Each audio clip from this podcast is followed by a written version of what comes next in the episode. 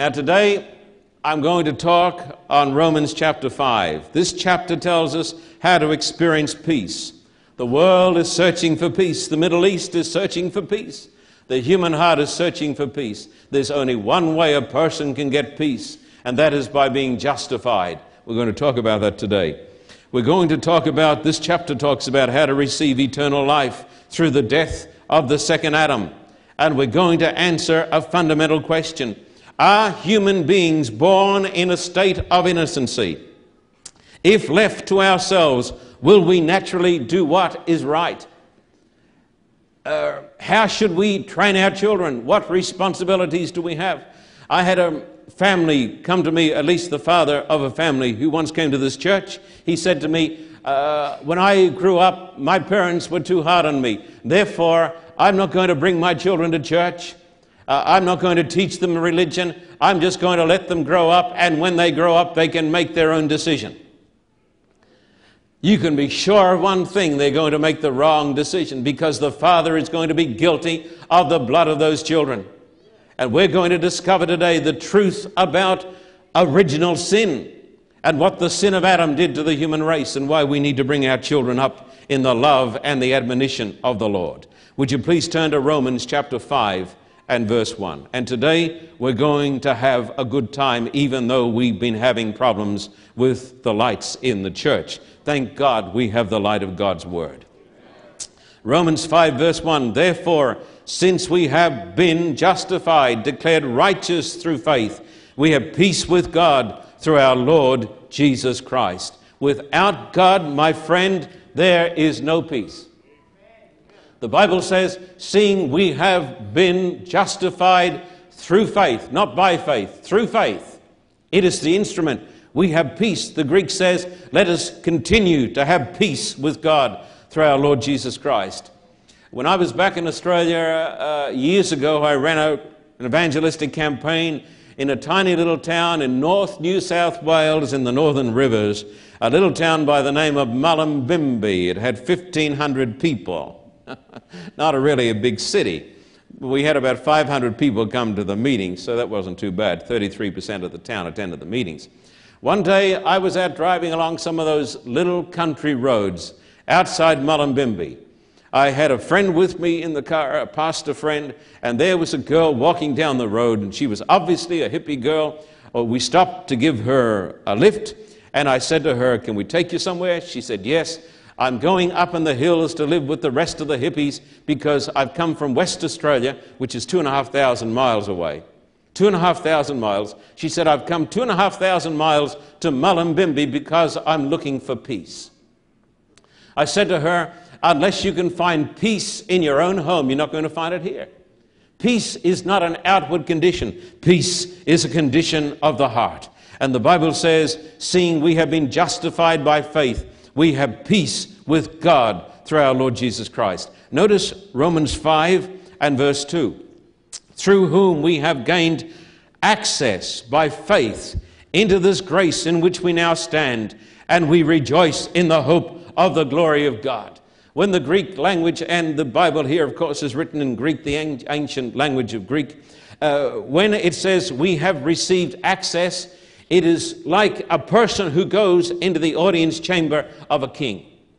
The Bible says that because of Christ, we are no longer second hand, second class citizens. The Bible says that we have access with the Father through faith because of grace. Every child of God, my friend, has the privilege of going into the Holy of Holies and standing in the very presence of God through Jesus Christ. And the Bible says, because of these things, we ought to rejoice and we ought to be glad. Let me read you the text. It says, And we rejoice in the hope of the glory of God. Read on. Not only so, but we also rejoice in our sufferings. We rejoice because we know that suffering produces perseverance, perseverance, character, and character, hope. And hope does not disappoint us because God has poured out His love into our hearts by the Holy Spirit, whom He has given us. The Bible says, my friend, we can rejoice and we can be glad because we have peace with God and we can go into the Holy Holies, the Holy of Holies, and we can have access with the Father And the Bible says, because of these wonderful truths, the Bible says, a Christian is always in a state of rejoicing. I want to read you a, a book, a section from a book, a little section called Laugh Again Experience Outrageous Joy by Charles R. Swindoll. He's a pastor in Southern California who rides a Harley Davidson motorbike. Tells you something about him. Mm. Now he says here, listen to this. It's a great book. I recommend it. Get it. I get weary of believers who live their entire lives with such long faces and nothing but woe is me words pouring from their mouths. I realize that life isn't one continual blooming rose garden. Mine certainly isn't. But surely it is more than Lamentations Lane. I look at some who claim to be happy within, and I wonder if maybe they were baptized in freshly squeezed lemon juice. Have you met people who go to church and they look like they've been baptized in freshly squeezed lemon juice? And the Bible says, rejoice in the Lord always. Why can a Christian rejoice? Because he's saved and going to heaven. That's why. Listen. When did we buy into that nonsense? Each time I look up and see Dr. Dryasdust and his wife grimly making their way toward me, I find myself wanting to run and hide, or better, be raptured out. And it's true. We've got them everywhere. Then he quotes the great scholar, preacher, theologian of another year, G. Campbell Morgan. He said this I have no sympathy with people who tell us today that these are the darkest days the world has ever seen. The days in which we live are appalling, but they do not compare with the conditions in the world when Jesus came into it. Historians talk of the Pax Romana and make much of the fact that there was peace everywhere, the Roman peace. Do not forget that the Roman peace was the result of the fact that the world had been bludgeoned brutally into submission to one central power. Notwithstanding the prevailing conditions, the dominant note of these letters, revealing the experience of the church, is a note of triumph. The dire and dread facts and conditions are never lost sight of. Indeed, they are there all the way through. The people are seen going out and facing these facts and suffering because of these facts, but we never see them depressed and cast down. We never see them suffering from pessimistic fever. They are always triumphant. That is the glory of Christianity. If ever I am tempted to think that religion is almost dead today, it is when I listen to the wailing of some Christian people. Everything is wrong. Everything is going wrong. Oh, be quiet. Think again, look again, not judge, judge not by the circumstances of the passing hour, but by the infinite things of our gospel and our God. That is exactly what these people did. The Bible says, seeing we are justified by faith, we have peace with God and we can rejoice when everything is going wrong because our God is always going right and our God is alive. Now look at verse 6 and onwards, please. What a great and marvelous chapter this is, I tell you. You see, at just the right time, when we were still powerless, Christ died for the ungodly. And let, let me talk about that text for a moment. It says, at just the right time. You know when the right time was? Back there? When things were the worst. One author says the demons had invaded human bodies and the world was in a state of shocking depravity. But when the night was the blackest, then Jesus came at just the right time. That's when Jesus comes. When things may appear to be the worst in your life, and when things seem the worst in our television ministry and in our work in Russia, when people who ought to be supporting the work of God are the enemies of God, at just the right time, Jesus comes with healing in his wings. You see? At just the right time. Read on. I'm glad that Jesus came at just the right time. When we were still powerless, no power, when we were weak, Christ died for the ungodly. My friend, if a person says, I'm not in the class of the ungodly, he automatically excludes himself from salvation. Because the Bible says that Jesus died for the ungodly, and that includes every lost soul in the world. Very rarely, verse 7, very rarely will anyone die for a righteous man, though for a good man someone might possibly dare to die. There are two individuals discussed here, and the Greek has some interesting uh, expressions with these words. The Bible talks about a righteous man. He's a person in the scriptures who is basically a legalistic person. He lives by the law and he does everything that the law says. And the Bible says you might die, possibly, very rarely. One would die for such a person, but perhaps one would die for a good man. And the good man is a loving, benevolent person. And so we may die for a good person. You may die for a person who is kind to you and who is benevolent to you and who is loving to you. But the Bible tells us that Jesus died for us when we were ungodly. Please notice verse 8 But God demonstrates his own love for us in this while we were still sinners, Christ died for us. Jesus died for me, not when I was righteous and not when I was a good man, but when I was numbered with the ungodly. And this is the demonstration of his love for us. How do I know that he loves me when the earth is iron beneath my feet and the sky is brass above my head? How do I know? When my glands tell me that nothing is going good. How do I know that He loves me? His cross tells me He loves me. The cross is God's greatest argument of the mercy and the love and the grace of God. Harry Anderson was a great Adventist painter. There's a painting that he did. Jesus is hanging on the cross, and there are some little children standing at the foot of the cross and Jesus is hanging on the cross. And one little boy is saying to another little boy, Jesus was so good and kind to us. Why did he have to die? Why did he have to die? Was there some other way? There was no other way. If Jesus had not come down and died for our sins on the cross, every one of us, my friend, would have gone to hell. But he came down because not to prove that he loved us. He came down because he loved us.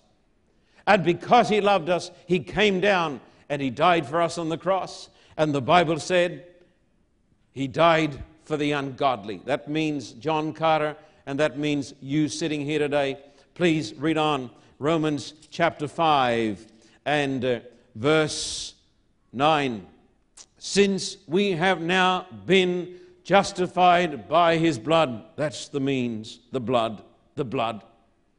How much more shall we be saved from God's wrath through him? For if, when we were God's enemies, we were reconciled to him through the death of his Son, how much more, having been reconciled, shall we be saved through his life?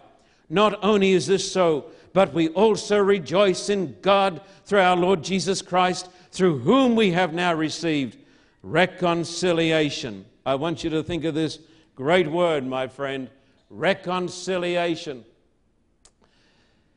The Bible says that we were the enemies of God.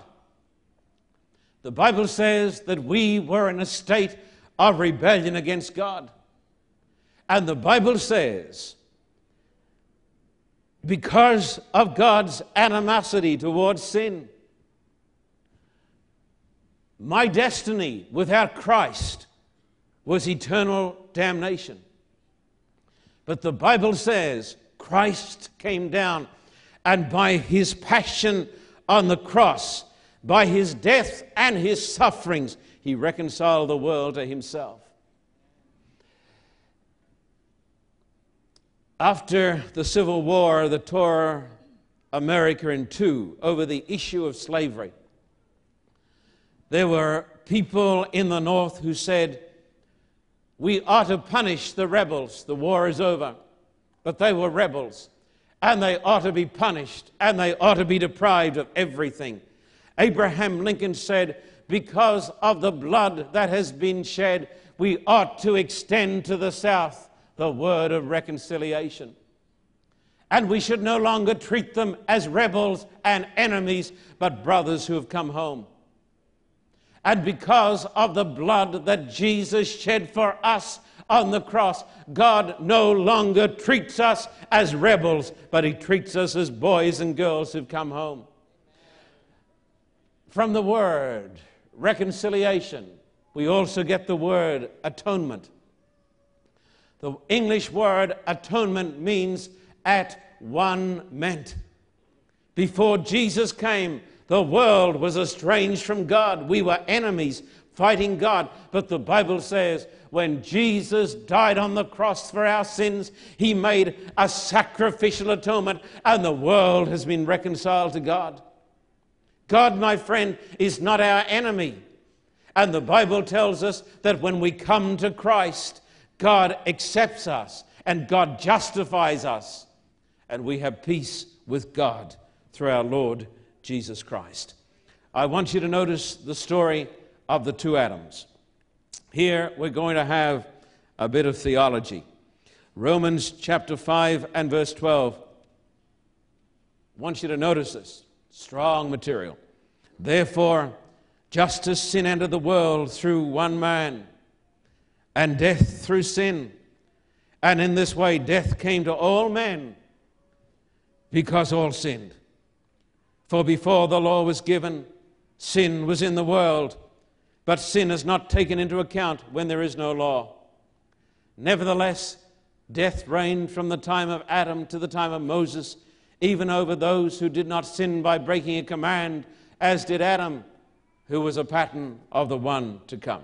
These are some of the most profound words in the Bible, some of the least understood, but some of the simplest words.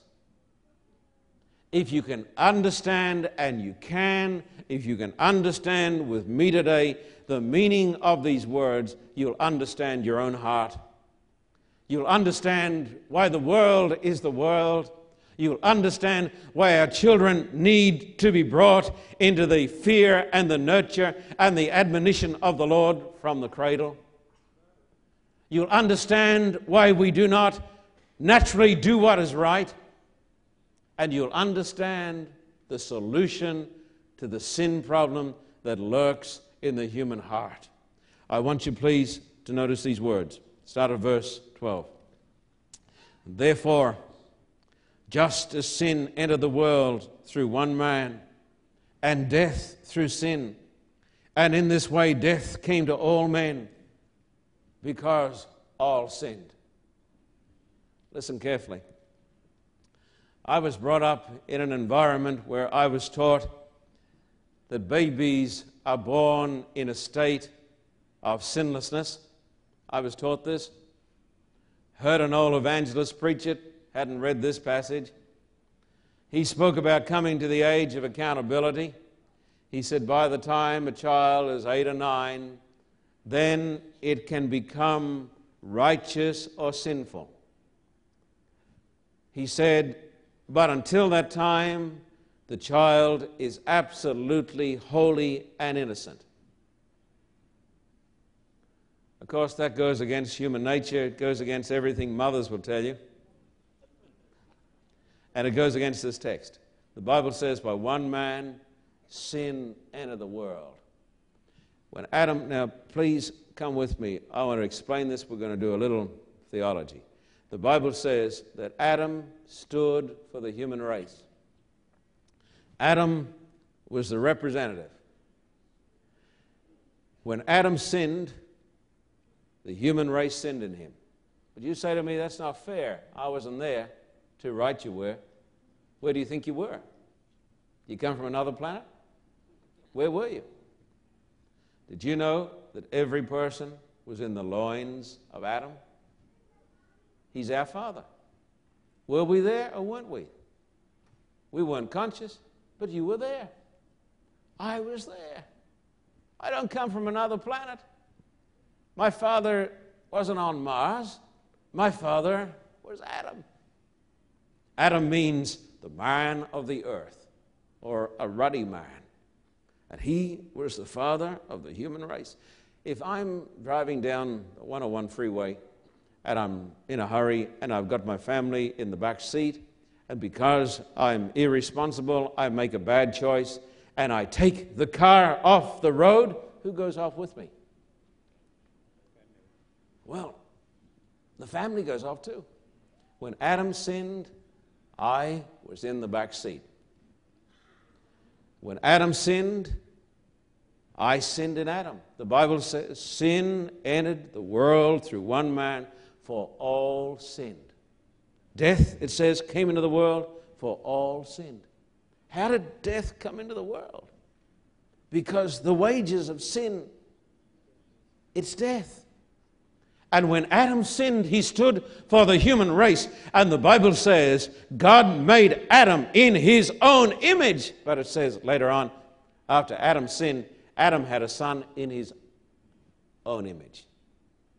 Adam was made originally in the image of God, but when Adam sinned, my friend, his nature was changed, and every little child of Adam has been born with a fallen human nature. And that's why I need Christ. I need Jesus from the time I'm conceived. And that's why Jesus said to Nicodemus, Nicodemus, you've got to be born again. Nicodemus was a great theologian, but like a lot of theologians, he didn't know a lot about God or the Bible.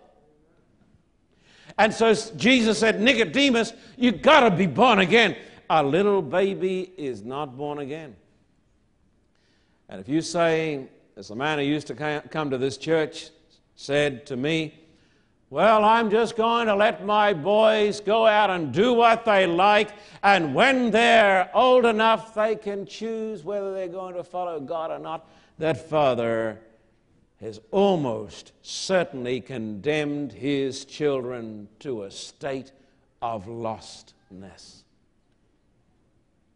That's why we need to bring our little children to church, teach them the Bible stories, get them to know Christ. Because, because of one man, the sin came into the world. And David says, I was born in sin, and in sin did my mother conceive me. Please read on. If you understand this, you'll understand why we are what we are. For before the law was given, that means the law that was given on Mount Sinai, sin was in the world. But sin is not taken into account at least legally, when there is no law. And look at verse 14 and concentrate on this. Nevertheless, I want to teach this to you.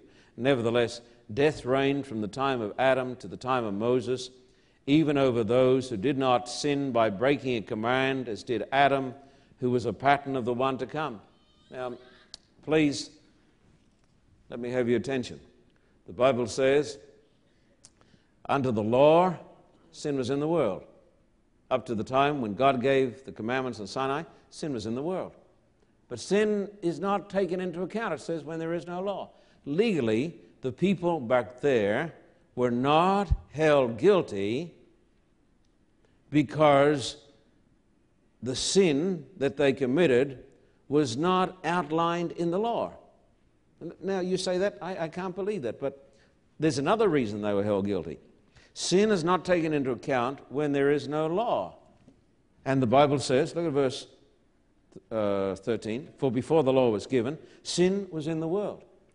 And so before the law was given on Mount Sinai, sin was in the world, sure it was, but sin is not taken into account when there is no law. Now, what does it mean? It means legally they were not condemned for that sin when the law had not been written on tables of stone but they were still counted sinners. Why? Verse 14 Nevertheless, death reigned from the time of Adam to the time of Moses, even over those who did not sin by breaking a command, as did Adam, who was a pattern of the one to come. Now, the Bible says,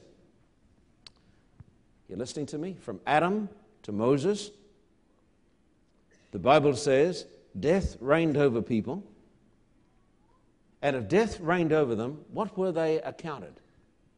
Before death can reign over you, what must you be? You must be a sinner. And so the Bible says death reigned over people from the time of Adam to the time of Moses, even over those who did not sin as Adam sinned. Now, how did Adam sin? How did Adam sin? Willfully. By personal choice. But the Bible says from Adam to Moses, death reigned over people who didn't sin as Adam sinned by a personal choice.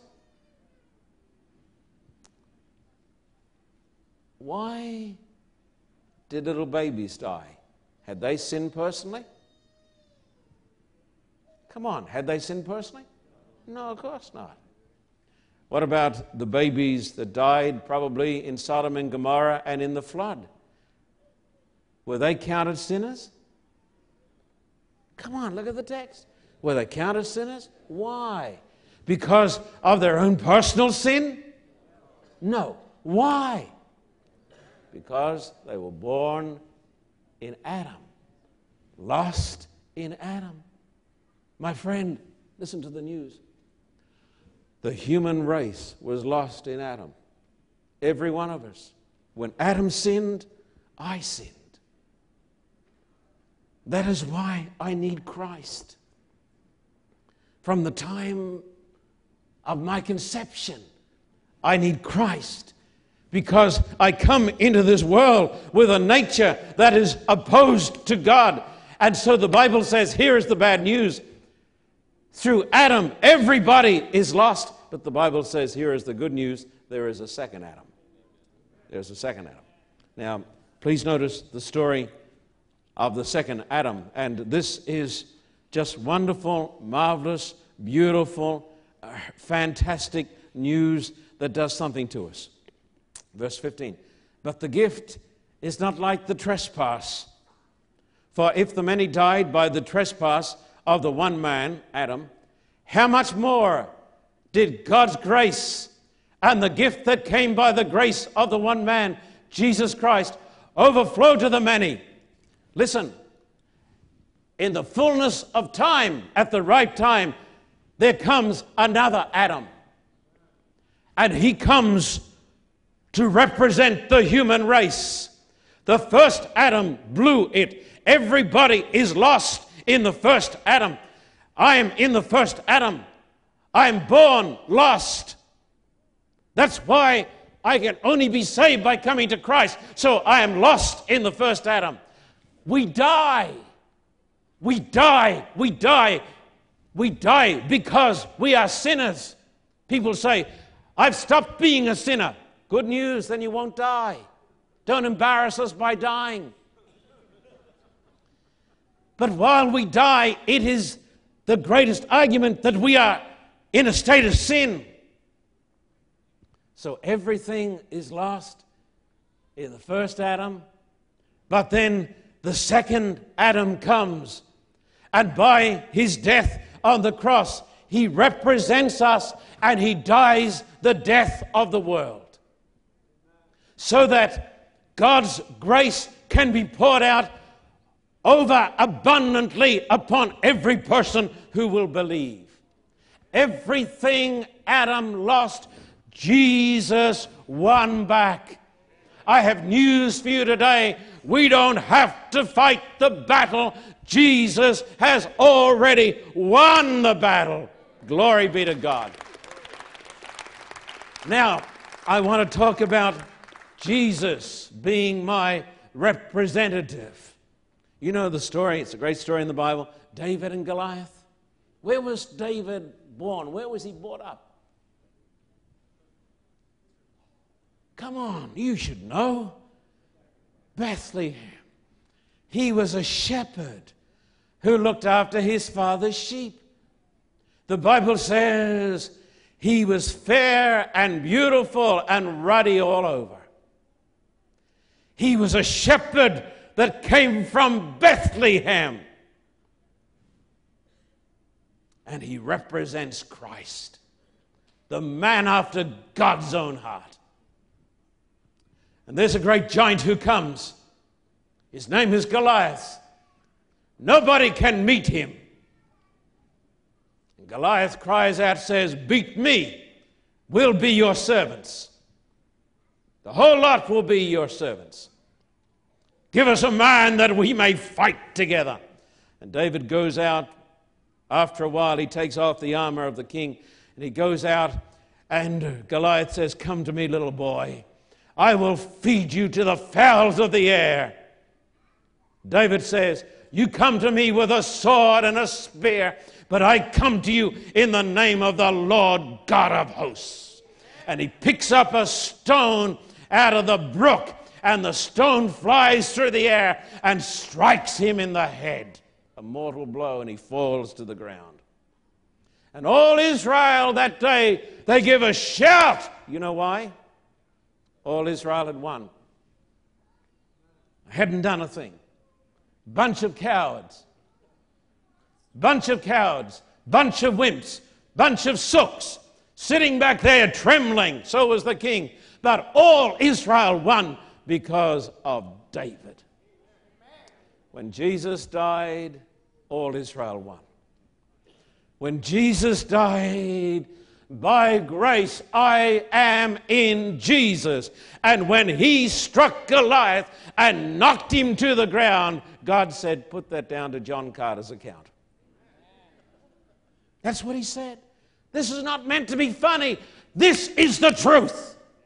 The battle has been won. I don't have to fight the battle anymore because Jesus fought the battle. And I want to say to the, the people who say, you got to work harder, you got to try harder, you got to do this, you got to sweat, you got to do all this.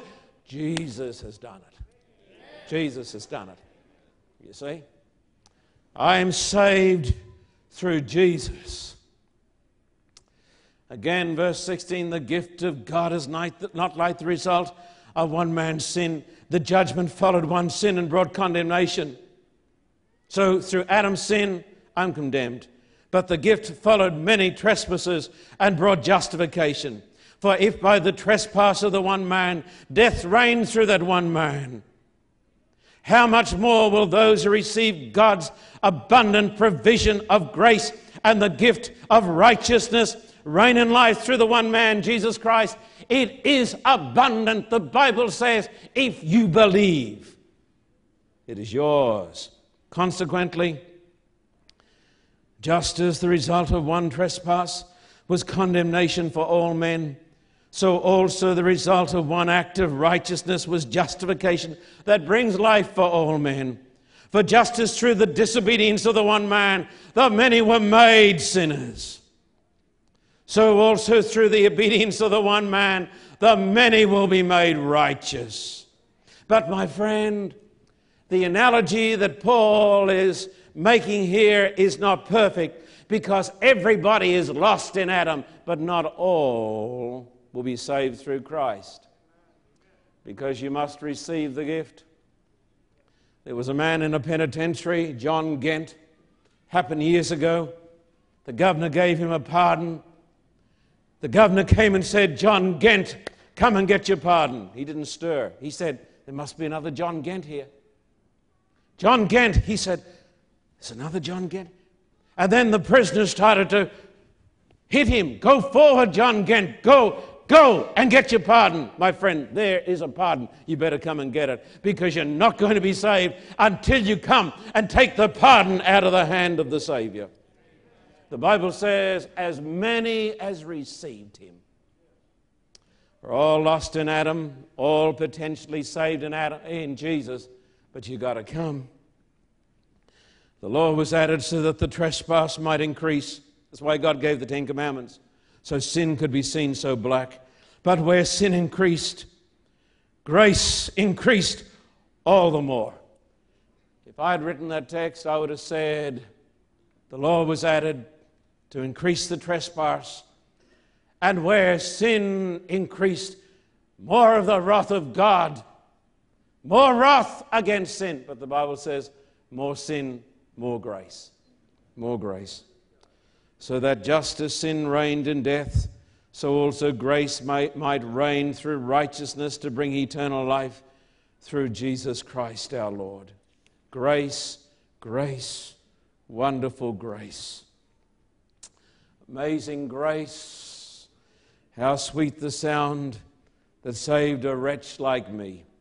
John Newton, Englishman born in London 1725, died 1807.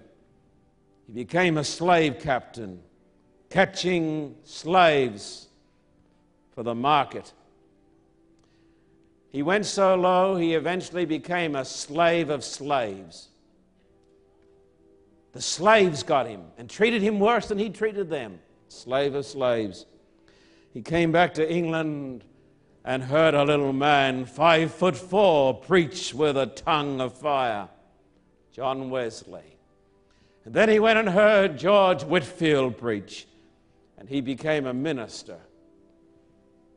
His dying words, my memory is nearly gone, but I remember two things that I am a great sinner and that Jesus Christ is a great Savior. On his tomb, the words John Newton, Clerk, once an infidel and libertine, a servant of slaves in Africa, was by the rich mercy of our Lord and Savior Jesus Christ preserved, restored, pardoned, and appointed to preach the faith he had long labored to destroy. Amazing grace, how sweet the sound that saved a wretch like me. I once was lost, but now am found. I was blind, but now I see. When we've been there, I tell you, 10,000 years, bright shining as the sun, we've no less days to sing his praise than when we first begun. My word to you today is this the grace of the Lord Jesus Christ be with you. Accept his grace. I want you to bow your heads and pray with me. Just remember this we're lost in Adam saved in Christ. If you come to Christ and receive the gift of His grace, you are accounted righteous. Where sin abounded, grace did much more abound. Grace, grace, wonderful grace, grace that is greater than all my sin. We thank you, our Father, for amazing grace. We thank you that our Lord Jesus Christ went out and took on Goliath and beat him, gave him a mortal blow to the head. We thank you that we don't have to work and sweat and worry and fight because the battle has been won and that Jesus beat the foe. And we are to rest and accept and come and believe. We thank you that in coming we have justification, we have life, and we have peace with God. Thank you, Father, for great grace. We look forward, our Father, one day to seeing you in glory and singing the song of Moses, the servant of God, and the song of the Lamb, and singing the song, How sweet the song, how wonderful the story that saved a wretch like me. I once was lost, but now am found. I was blind, but now I see. Bless these people here today, Father. How many will raise a hand today and say, I choose today to be in the second Adam? Lift up your hand. You don't have to choose to be in the first Adam because you are. You can't say today, I'm going to raise my hand and choose I'm going to be in Adam. You are in Adam. But who chooses today to be in the second Adam? Lift up your hand and say, God, I choose the way of grace. Lift up your hands high. Let God know to those who receive the abundant gift of God's grace. Receive it today. Dear Father, bless the uplifted hands, the uplifted hearts. We worship you, we bless you, we praise you. We're going to stop fighting, we're going to start trusting.